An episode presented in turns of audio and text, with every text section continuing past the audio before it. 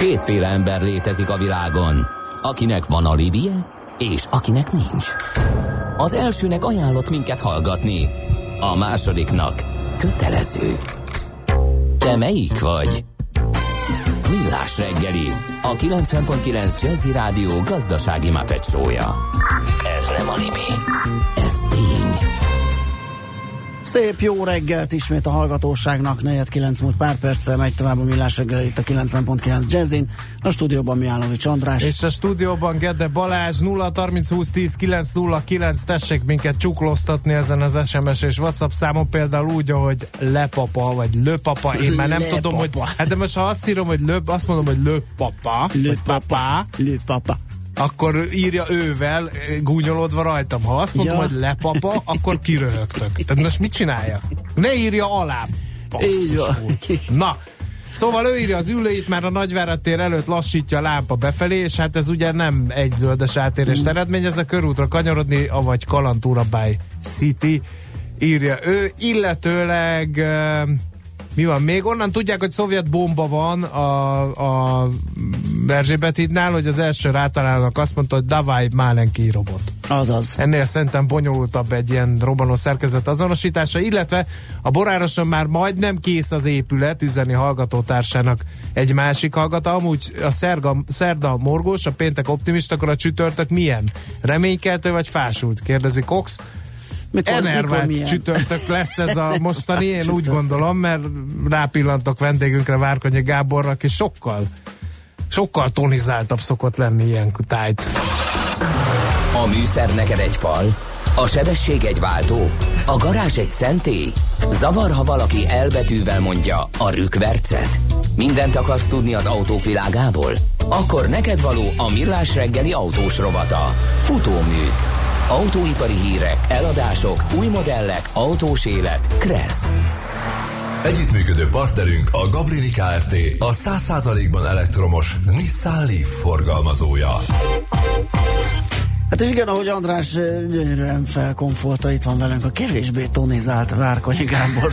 Csak tudnám ez mit jelent, mert így eszembe jutnak random kifejezések, és nem tudom, hogy ide illik. Nem tudom, hogy van-e meg, hogy használják. Biztos, hogy van. De szerintem ki lehet találni, és... Rákeresek, addig beszélgessek. Ennyire gyűlött a fejem. Hát nézd, de az kétségtelen, hogy nem tűnsz annyira pörgősnek, de szerintem mindjárt kiderül, hát ha valami olyan témát sikerül hozni. Ajaj, rossz hírem van. Igen. Kedves. A tonizált szóra a mélyhidratáló nappali arszkrémet dobott ki elsőre a kereső. Egyébként nem elősegíti a tonizált, hidratált bőrállapot kialakulását. Ez sem áll messze valóságtól, ugyanis hétfő délután elrepültünk egy barcelonai sajtóútra, ahonnan tegnap hajnal 3-4-4-kor kellett elindulnom Stuttgartba, ahol egy másik sajtóút várt, és aztán tegnap este még haza is jöttem későn. Na, hát akkor van itt akkor bőr probléma, meg úgy, minden egyéb. De a hajad még mindig tart, azt meg kell állapítani. Ki vagyok tonizálódva. Igen. Na, hát akkor ezt a két dolgot akarom nektek elmesélni. Akkor, igen. Így frissiben. Ugyanis... Két márkának volt, ez az egyik a Hyundai, a másik a Merci. Melyikkel kezdjük? És két külön történetről szól, ugyanis igen. Az egyiken a Hyundai-on bemutattak 3 újdonságot, amiből egy autó teljesen új volt, egy autó egy erős facelift volt, egy harmadik meg egy új motorverziót kapott, és ezeket is el fogom mesélni, de egyébként ennél szerintem sokkal izgalmasabb, és elsősorban ezért is mentem el erre a Hyundai útra, az az, hogy hogyan jelenik meg ez a márka hangulat, tetrekészség és általános állapot szempontjából, ugyanis egy ilyen sajtótájékoztatón, főleg a nemzetköziken nagyon jól el lehet kapni azt a pillanatot, ahogyan egy márka magát pozícionálja, érzi, és ahogyan erővel föl van töltve, vagy de éppen... De hogy látod a Hyundai-t Magyarországon? Olyan... Nincs olyan nagy respektje, mint a német, vagy akár az olasz. Szerintem egyre inkább. Ezt így már ebben a formában nem mondanám, sőt, abszolút egy offenzívában lévő márkáról beszélünk, és ezért is érdekelt rettenetesen, meg azért is, mert ugye megjöttek azok a pletykák, amikről eddig még nem tudtunk beszélni, viszont ma ezt is érinteni fogjuk, hogy a Fiat Chrysler és a Hyundai állítólagos összeolvadása, illetve Hyundai általi... Hát a Hyundai általi megvétele inkább, ez talán jobban kifejezi a dolgot, ez egyébként a világ legnagyobb autógyártóját hozná létre egy csapásra, de ezt tegyük egy picit mellékvágányra, és hadd meséljek nektek arról, hogy mondjuk a Hyundai hol tartott 90-es évek elején Magyarországon, elég régóta van egyébként Magyarországon Hyundai, és ha még valaki emlékszik, nagyon kis egyszerű... A labda is elég régóta, mégse olyan pozícióban vannak, önmagában nem jön sem. De befejeztem a trollkodást. Egyébként darabszám, legyél ácsabb az ácsnál. Nem fog menni. Ma reggel.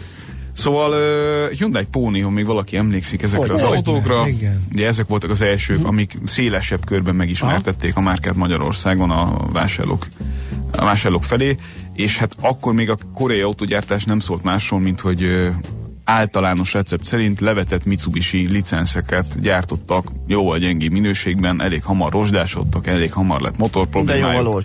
De jóval olcsóbban is. Elég jól felszerelten árulták ezeket az autókat. Most innen eljutottunk egy 400 alatt oda, hogy a követőből diktáló lett. És ezt azért merem ilyen könnyen kimondani, mert egyfelől ők maguk is megfogalmazták, hogy Európában az első számú ázsiai márkával kívánnak avanzsálni a következő, azt hiszem, 3 évben, és nagy valószínűséggel ez nem kell 3 év, elég olyan 1-1,5 a mostani növekedési tempó mellett, amit a Hyundai produkál az európai piacon. És kis túlzással azt lehet mondani, hogy a Hyundai lett az, ami Toyota kellett volna, hogy legyen Európában. Tehát a japánok egy kicsit lefordultak az európai piacról, mert máshova összpontosítják az erőiket, ahol egyébként több pénzt lehet keresni. Szerintem ez cégstratégiai szempontból nem feltétlenül rossz. Viszont a koreaiak amolyan igazi feltörekvőként és ilyen becsvággyal és bizonyítási kényszerrel indulva be akarják mutatni azt a tudásokat, hogy a még mindig legkeményebbnek tartott európai autópiacon el tudják érni ezeket a sikereket, amiket mondjuk 1-2 évtizeddel korábban konzekvensen a japánok tudtak magukénak mondani. Ez azért érdekes, meg azért fontos, mert aki itt helytáll, az a világon általában bárhol máshol is helytáll. Világos. És ami számomra rettenetesen szimpatikus ebben a hozzáállásban az az, hogy nem derogál nekik tanulni azoktól, akik ezt a bizniszt a legjobban csinálják, és... Hát úgy képzeljétek el. Ázsiai népeknél általában ez nem szokott problémát okozni. Azért a japánoknál nem sok német mérnököt láttam. Jó. Ezt azért tegyük hozzá. Itt ugyanakkor egy olyan sajtótájékoztató képe rajzolódott ki, ahol egy darab koreai ember nem beszélt hozzánk, de még nagyon látni se láttunk a környéken. Ugyanis mindenki, aki kulcsfontosságú pozíciót tölt be az európai Hyundainál, és egyébként fejlesztési bázist is létrehoztak itt Európában, Németországban, az 1-től 1-ig német, és ahogy azt már nektek elmeséltem egy pár hónappal korábbi műsorban, a BMW az, ami egy ilyen csúcsmenedzser, káderképző az autóiparon belül, tehát hogyha valaki valamit szeretne jól csinálni, akkor általában megnézi, melyik az a BMW-s menedzser, akit le kell vadászni rettentő sok pénzért.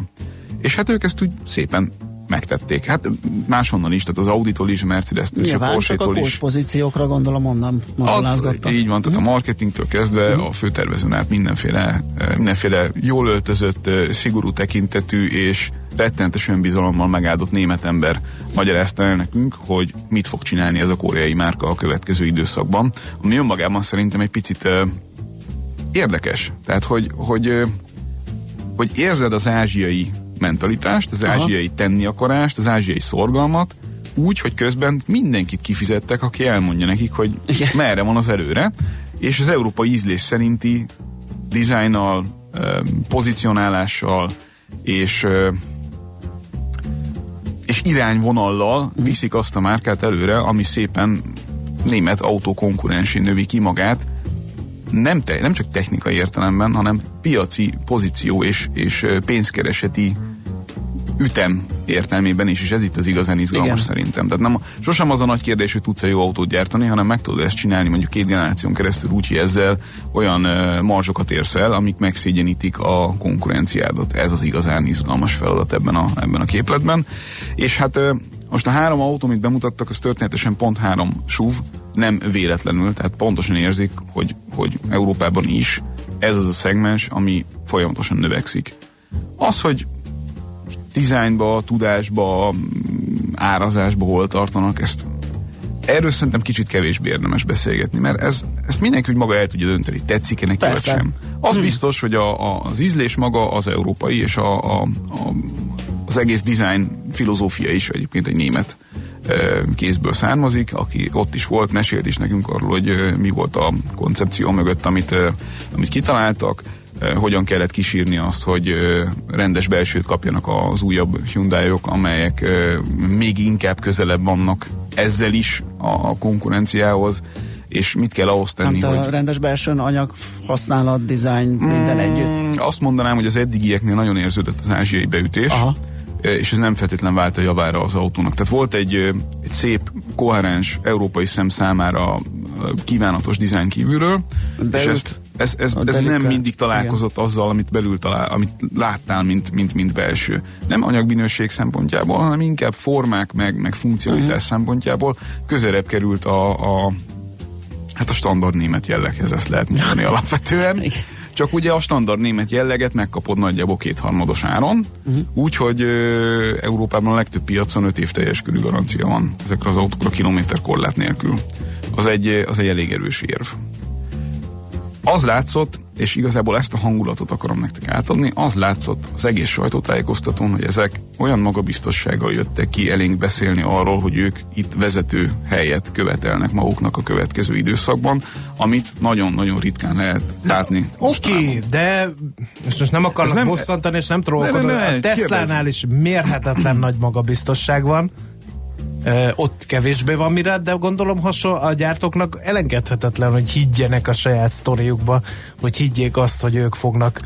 Nyilván vannak olyan, akik éppen felívelő szakaszban vannak, abszolút, vannak, akik stagnálgatnak évek óta, van, aki lefelé megy és épp küzd ezzel, de mondjuk az Audi például biztos, hogy hasonló magabiztossággal lép. Neki kell, persze, de tehát most ebbe az unikális, hogy ez egy feltörekvő márka. Eddig nem szoktuk meg a Hyundai-tól, hogy ugyanúgy viselkedjen a piacon, mint mondjuk a nagy márka volt, persze. Tehát elmondom neked, hogy mit mondott a designer figura, aki kijött a színpadra, és azt mondta, hogy srácok, én terveztem ezt az autót, ezért lett ilyen, olyan, stb.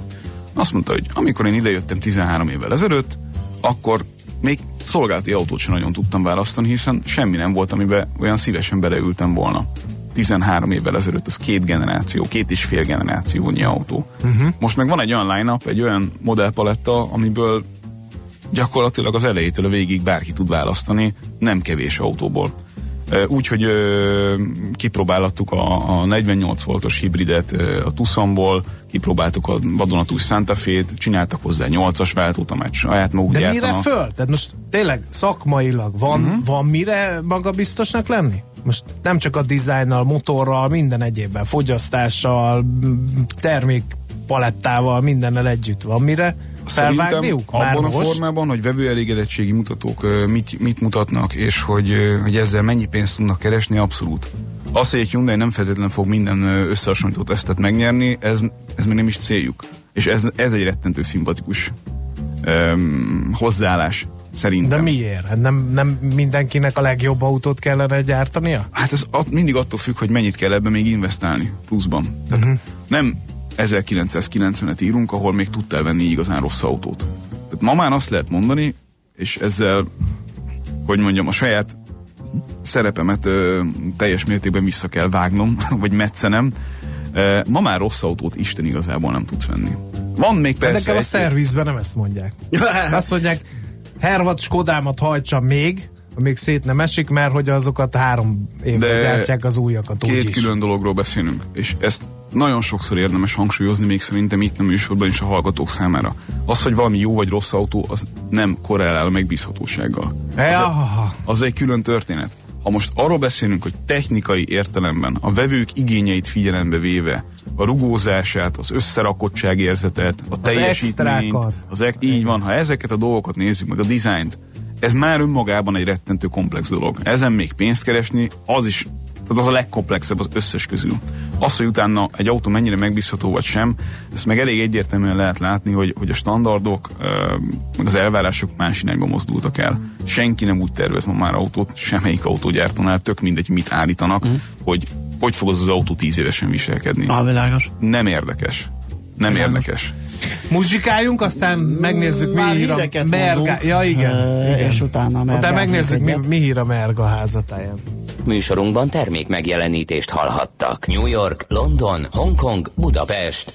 Tőzsdei helyzetkép a legfrissebb árfolyamokkal, zárási adatokkal, kibocsátói hírekkel a Millás reggeliben minden hétköznap reggel 6 óra 50 perckor. Long vagy short, bika vagy medve. A tőzsdei helyzetkép támogatója a hazai központú innovatív gyógyszeripari vállalat, a Richter Gedeon nyerté. Rövid hírek a 90.9 Jazz-in. 1 milliárd forintot küld a kormány a 60 sport- és rendezvénycsarnok beruházására. A pénzt a költségvetés központi maradványelszámolási alapjából különítik el, írja a Népszava a magyar közlönyben megjelent, Orbán Viktor által jóváhagyott határozat nyomán. A lap szerint a csarnok megépítéséért 20 éve lobbizik a város. Az alapkövet 2016-ban tették le az évekkel korábban bezárt cukorgyár területén. Akkor még úgy gondolták, önkormányzati forrásból és TAO támogatásból építik meg a komplexumot. Szinte a felismerhetetlenségig töpörödött a társasági adó hazánkban. Az M4 arra hívja fel a figyelmet, hogy a társasági adó kirívóan alacsony lehet Magyarországon, és ezzel a nagyobb vállalatok tudnak élni leginkább. Miközben a társasági adó kulcsa 9%, ami eleve a legalacsonyabb az Európai Unióban, addig az egyéb kedvezményekkel 5% alá is csökkenthető, jelzi a 2019-es tervezett adóbevételek után számolva a lap. Ez már adóparadicsomi állapot, még akkor is, ha a magyarországi vállalkozások egyéb költségei már nem ilyen kirívóan alacsonyak.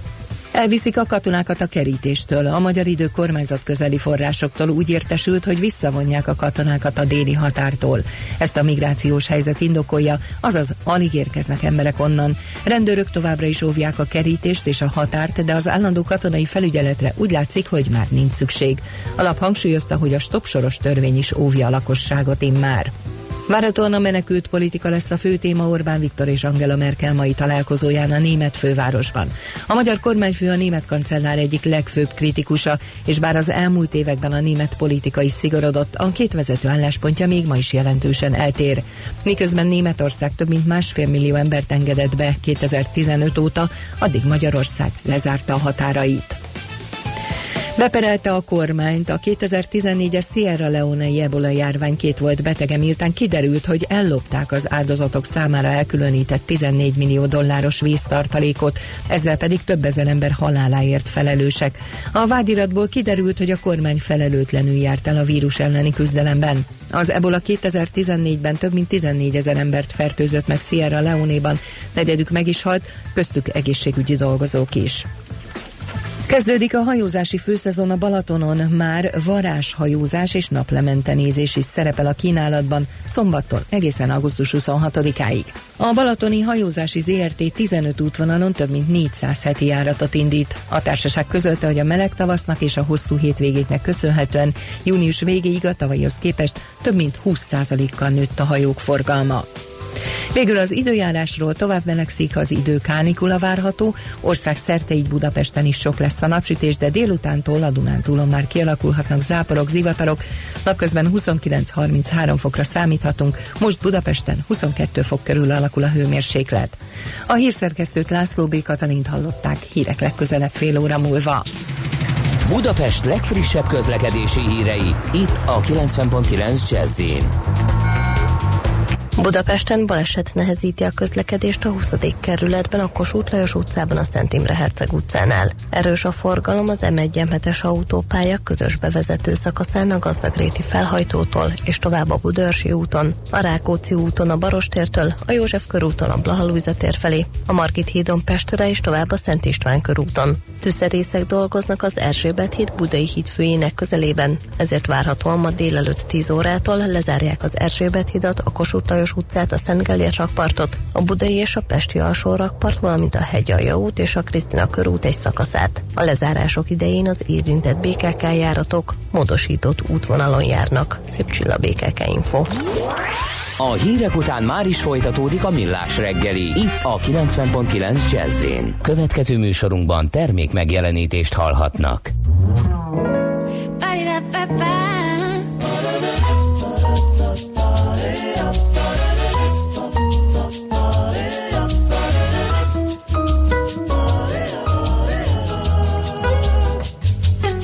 Fiúk jöttek, lányok mentek, fiúk vártak,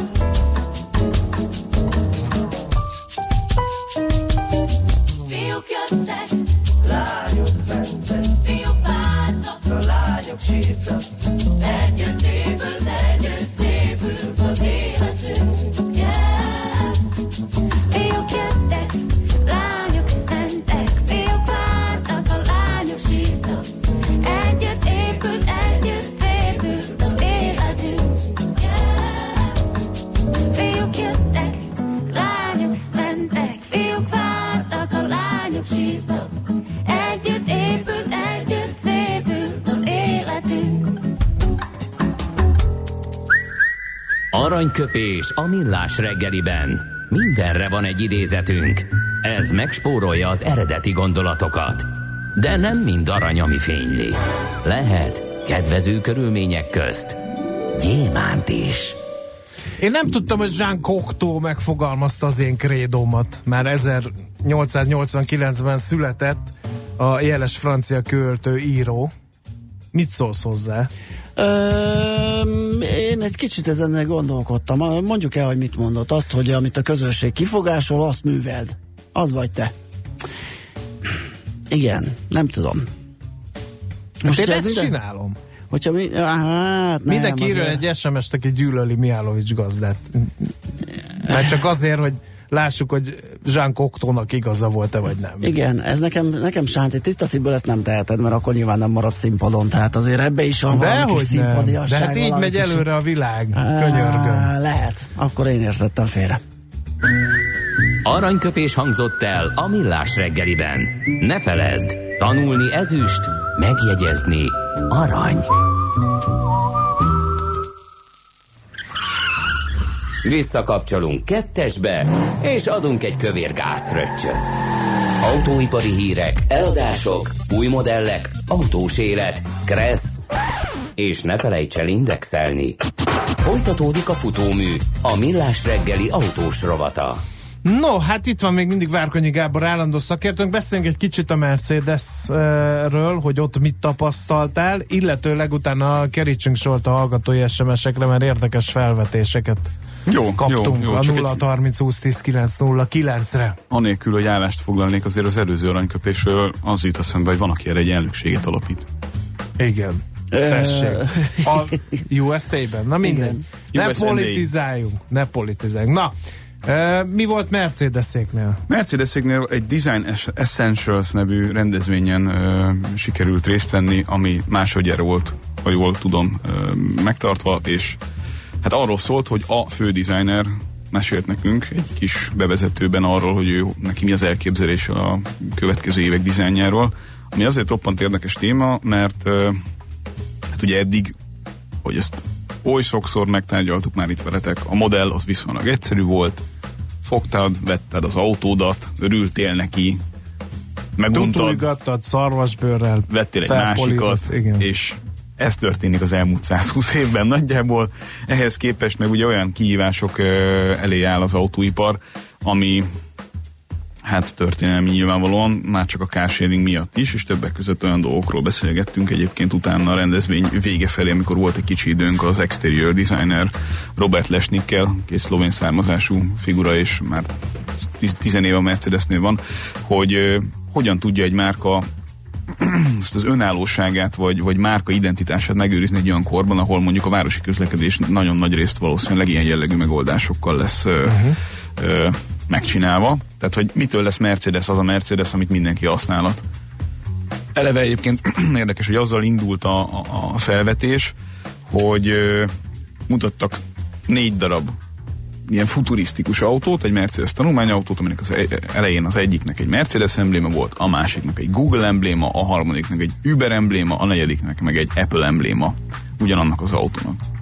És hát megkérdezte az úriember, hogy tegyük a szívünkre a kezünket, melyiket kérnénk, hogyha egy applikációval lehetne idehívni septiben egyszer csak az önvezető autónkat, és hát nyilván, hogy az ember elgondolkozik ezen, hát lehet, hogy azért, mert engem nyilván ez az iparág érdekel, de mégiscsak... Igen, ezt akarom mondani, hogy tök máshogy kötődnek. Egyébként veled is beszéltünk erről, hogy a mostani 10 évesek teljesen máshogy szemlélik a világot, máshoz kötődnek a márkákhoz, egész a mobilitáshoz igen. Való hozzáállások. Marha más. És lehet, hogy előbb látta a Google meg az igen. Apple nevet, mint magát a Mercedes. Abszolút. A következő szlájd az arról szólt, hogy mennyi minden nem volt 10 évvel ezelőtt, és hogy ő a gyerekeivel hogyan beszélget arról, hogy volt világ mondjuk Instagram előtt, meg volt világ Facebook előtt, meg volt világ Google Maps előtt, meg ilyesmi, és ez nem volt olyan rettentően régen. Azért ez az igazán vérfagyasztó ebben autógyártói szempontból, és amikor egy-egy ilyen rendezvényre elmegy az ember, és beszélget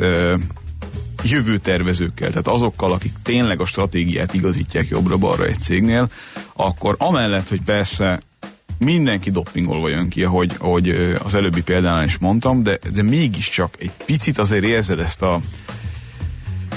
hogy tudatában vagyunk annak, hogy ott a jeges lehelet egy teljesen más irányból, mint ahonnan számítottunk volna rá, és nagyon gyorsan ki kell találnunk, hogy merre az előre, mert különben lehet, hogy ez az egész szép történet így más irányokat fog venni. Design az azért érdekes nyilván, mert nem tudják ilyenkor levetkőzni mondjuk azt, hogy nem eséljenek arról, hogy az Apple hogyan kötődik, vagy Steve Jobs hogyan kötődik a termékéhez, meg a dizájnjához, vagy hogyan filozofálta meg ezt a kérdést, hogy az autó az egy komplexebb téma nyilván, de pont amellett, hogy komplexebb, amellett a végén redukálni mégiscsak arra kell, hogy kényelmes, kellemes és intuitív módon lehessen használni. Tehát 4 külön területről beszéltünk, vagy 4 külön workshopot tartottak nekünk. Az egyik az AMG jövője, nyilván egy rettentő érdekes kérdés, de ez egy tipikus performance, tehát egy erős autós márka, ami gyakorlatilag a klasszikus értékeket tartalmaz, amiről az autózás szól. A második az egy érdekes történet volt, az a Maybach jövőjéről szólt, ami egy olyan tanulmányautóval volt reprezentálva, ami európai ízlésnek azért ilyen jaj, tehát úgy megláttuk, és hű, nagyon rettentően ronda volt.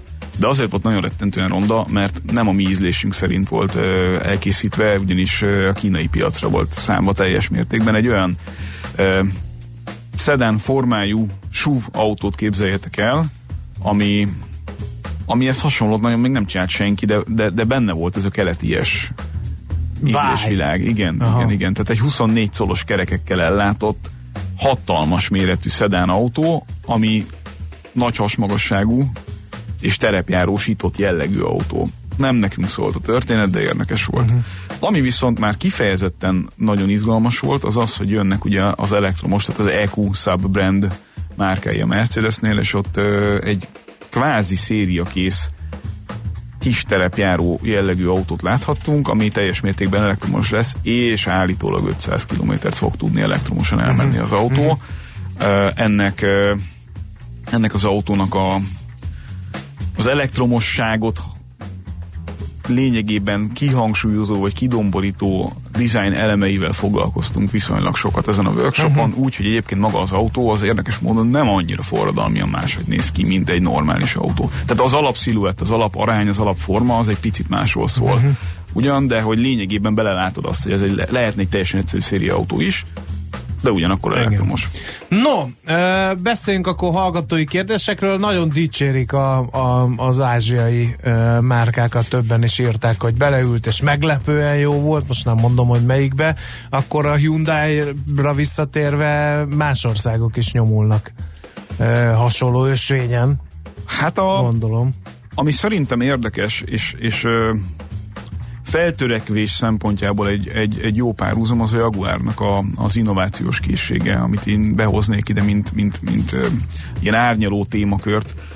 Egy elemzést olvastam nemrégiben arról, hogy lehet az, hogy pont a Jaguar, ami ugye méretét tekintve marginális cég mondjuk egy Audihoz vagy egy Mercedeshez képest, ezek előtt tudta kihozni az iPace-t, ami ugye egy elektromos SUV, és állítólag nagyon jó. Nem tudtam még kipróbálni, de minden sajtó review szerint rettenetesen jól sikerült autó.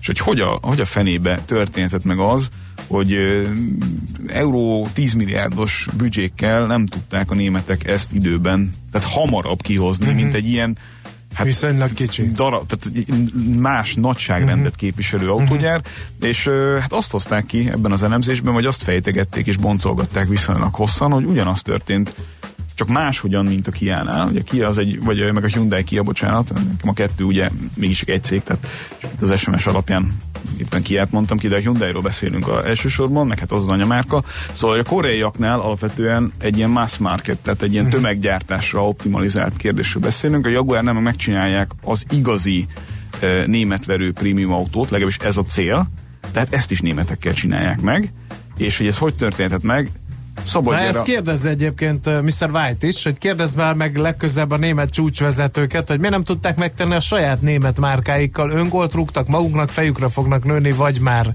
nőttek is. Na ezt boncoljuk gyorsan ketté, vagy bontsuk gyorsan ketté. De nagyon fogy az idő, úgyhogy nagyon gyorsan elmondom. Az egyik, a Jaguarnál az történetet, hogy szabadjára engedték megfelelő mennyiségű pénzzel a mérnököket, és nem szóltak bele. Egy slank döntési struktúra volt a cégen belül, és kitalálhatták, és megcsinálták ezt az ügyet. A koreaiaknál meg hát az történik, hogy abban a fázisban vannak, amikor az osztály éltanulója mindenre ötössel tud felelni, és szépen megtanulja a leckét, és fölmondja, és nem lehet zavarba hozni, de azért még úgy önálló egyénisége az kevésbé van. És most bontogatja, és most próbálgatja a pubertáskornak azt a pillanatát, amikor először ellen tud mondani a valami fajta autoritásnak. Egy kicsit ez történik szerintem a Hyundai-nál is, hogy van a márka törzsfejlődésében, vagy a cég törzsfejlődésében egy olyan pillanat, amikor hogy mondjam, kopírozóból vagy utánfutóból egy líder lesz, egy olyan cég, ami megmutatja, hogy szerintem melyik irányba fog a tömeggyártás elindulni. És hát azt tegyük hozzá, hogy mi itt Európában egy pici szeretét képviseljük továbbra is a világnak, és ők rettentően sikeresek egy csomó más helyen is. Tehát globálisan ez a cég, ami 25-30 éve lényegében nem létezett, mármint autógyártási szempontból nem volt a térképen, hát lerohant a világot. Afrikától kezdve, Ázsián át, Észak-Amerikáig mindenhol rettenetesen jól működnek. Dél-Amerika egy picit gyengébb, de azt sem mondanám gyengének. Mindenhol globálisan jól föl vannak állítva, és hogyha végén tényleg az lesz, hogy még megveszik a Fiat Chryslert is, akkor egy csapásra lesz egy csomó valós prémium márkájuk, amivel aztán tudnak konkurálni mindenki mással is, és lesz egy még erősebb észak-amerikai dílerhálózatuk, illetve darabszámszerűen a legnagyobb beszerzést ők tudják majd lebonyolítani egy-egy beszállítóval. Az egy viszonylag erős versenyelőny, ezt el lehet mondani. Jó hangzik. Oké, köszönjük szépen, hogy itt jártál nálunk. Klassz volt, az időnk elfogyott sajnos, úgyhogy elbúcsúzunk. Szép napot neked, jó munkát. Jövő héten, sziasztok. Várkonyi Gábor állandó szakértő volt itt velünk a stúdióban, a beszélgető partnerünk. Most lefarkolunk, de jövő héten megint indexelünk és kanyarodunk, előzünk és tolatunk a Millás reggeli autós rovatában. Futómű a világ négy keréken. Együttműködő partnerünk a Gabrini Kft. A 100%-ban elektromos Nissan Leaf forgalmazója.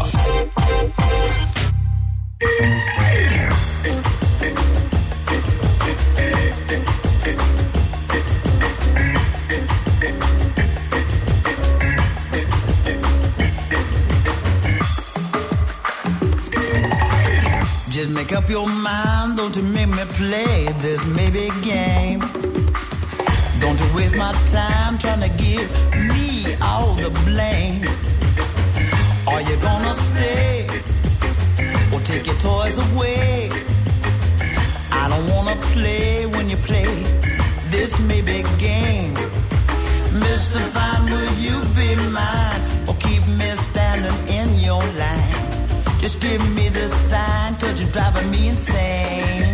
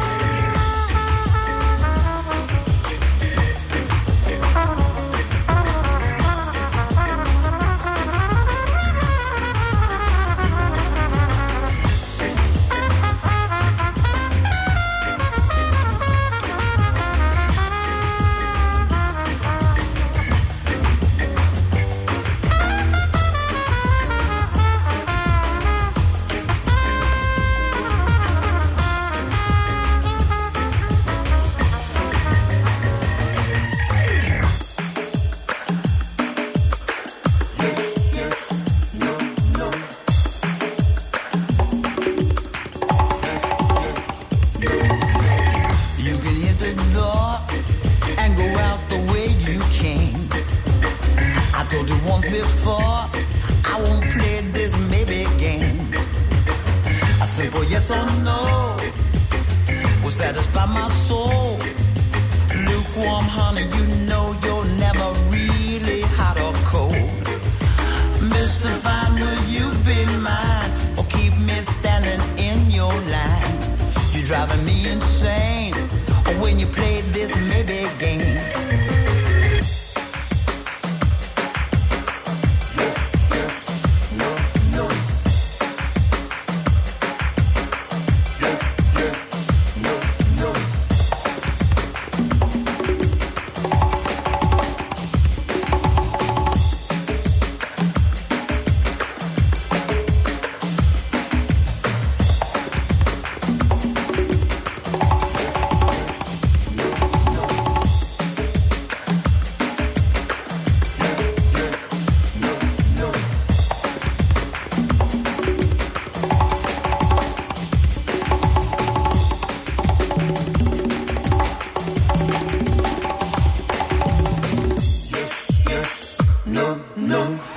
Nemzetközi részvénymustra. A megmérettetésen jelen vannak többek között az óriási közműcégek, nagyotugró biotech vállalatok, fürge IT társaságok, na és persze a válság sújtotta lemaradók. Az esélyekről szakértőinket kérdezzük. Kapcsoljuk a stúdiót. Kababik József az Erste Befektetési ZRT üzletkötője a telefonvonalunk túlsó végén. Szia, jó reggelt! Szia, szép jó reggelt mindenkinek! Na, nézzük a híreket! No. Nehéz nemzetközi részvényekről beszélni egy picit, most azt látom a monitorom, hogy 3,23 félre erősödött a forint, tehát ma is nagyon erősödik, de ez arra jó, hogyha mondjuk valaki, mert hogy a dollárral szemben is erősödünk, dollárt akar venni, és abból a Micron Technology részvényt vennek, ugye most jobb pozíciókkal tudja ezt megcsinálni, mint mondjuk 3 nappal ezelőtt, és hát már a Micron Technology-nál járunk, ez ugye meg azért lehet érdekes, mert hogy csütörtök este még ugye 5 rövidített kereskedés volt az USA-ban, és 5,5%-ot esett, és hát ő is áldozat ennek a kereskedelmi háborúnak, ami már zajlik, bár ugye Angela Merkel azt mondta talán tegnap, hogy ez még nem kell, ez még ki lehet valamennyire kerülni, de ez bizony zajlik. Ugye az történt, hogy és ez jól jellemzi a szemet szemért elvet ugye a Kína és USA között, hogy egy kínai bíróság úgy ítélkezett, hogy átmenetileg felfüggeszti a Micron Technology félvezetőinek értékesítését Kínában. Hát ez egy igen komoly érvágás lehet ugye a cégnek, mert az árbevételek nagyjából fele onnan származik. A kínai bíróság arra hivatkozott, hogy a Micron Technology megsértette az UMC tajvani félvezető gyártó cég szabadalmait, és ez a per még januárban indult el a Micron ellen. Hát nehéz lehet majd ezt az ítéletet is végrehajtani, mert azért túlkereslet van ezekre a termékekkel Kínában, de hát azért ez jól jellemző, hogy itt az új válaszcsapás, miközben pedig ugye van a kínai ZTE, vagyis ez nem a Zalaegerszegi Torna Egyesület, mert ugye nekem mindig ez jut eszembe, ezt hallom, ezt a rövidítést, ugye ez egy mobil vállalat állami Kínában, és hogy ott meg az USA fölfüggesztette pont a szankciókat velük szemben, tehát ez kicsit így pont nem esett így jó időpontra, és hát azt arra érdemes figyelni, mert ez biztosan fog cégeket érintő, hogy Kína 6-án, azaz holnaptól fogja kivetni, tehát akkor lép életbe az USA-nak a Kína elleni nagy vám kivetése, mert hiszem 50 milliárd dollárnyi kínai exportot érint, és akkor már jelezték a Kínek, hogy akkor holnaptól, akkor ők is életbe léptetik a 34 milliárd dollár értékű amerikai Kínába irányuló exportra szintén a vámokat, úgyhogy ezek a dolgok folytatódni fognak. És hát minden ezt a kereskedelmi háborút érinti. Tegnap éreztem még annyit, hogy USA-ban jöttek ki amerikai autóértékesítések, ami egyébként jó volt, 17,5 millió autót adtak el.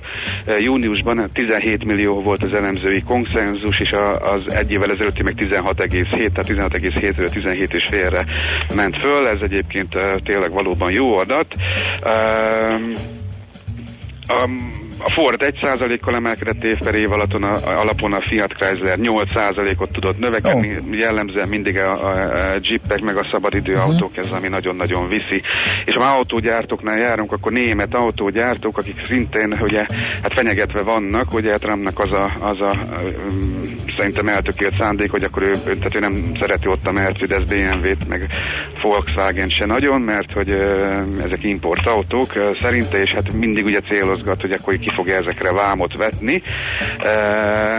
EU is mondta, hogy lesznek válaszlépések, tehát EU egy kicsikét megosztottabb, ugye a német-francia, tehát ebben van megosztottság, mert a franciák túl sok autót nem exportálnak az USA-ba, de a német autógyártók gondolták, hogy a kezükbe veszik azért ezt a dolgot, és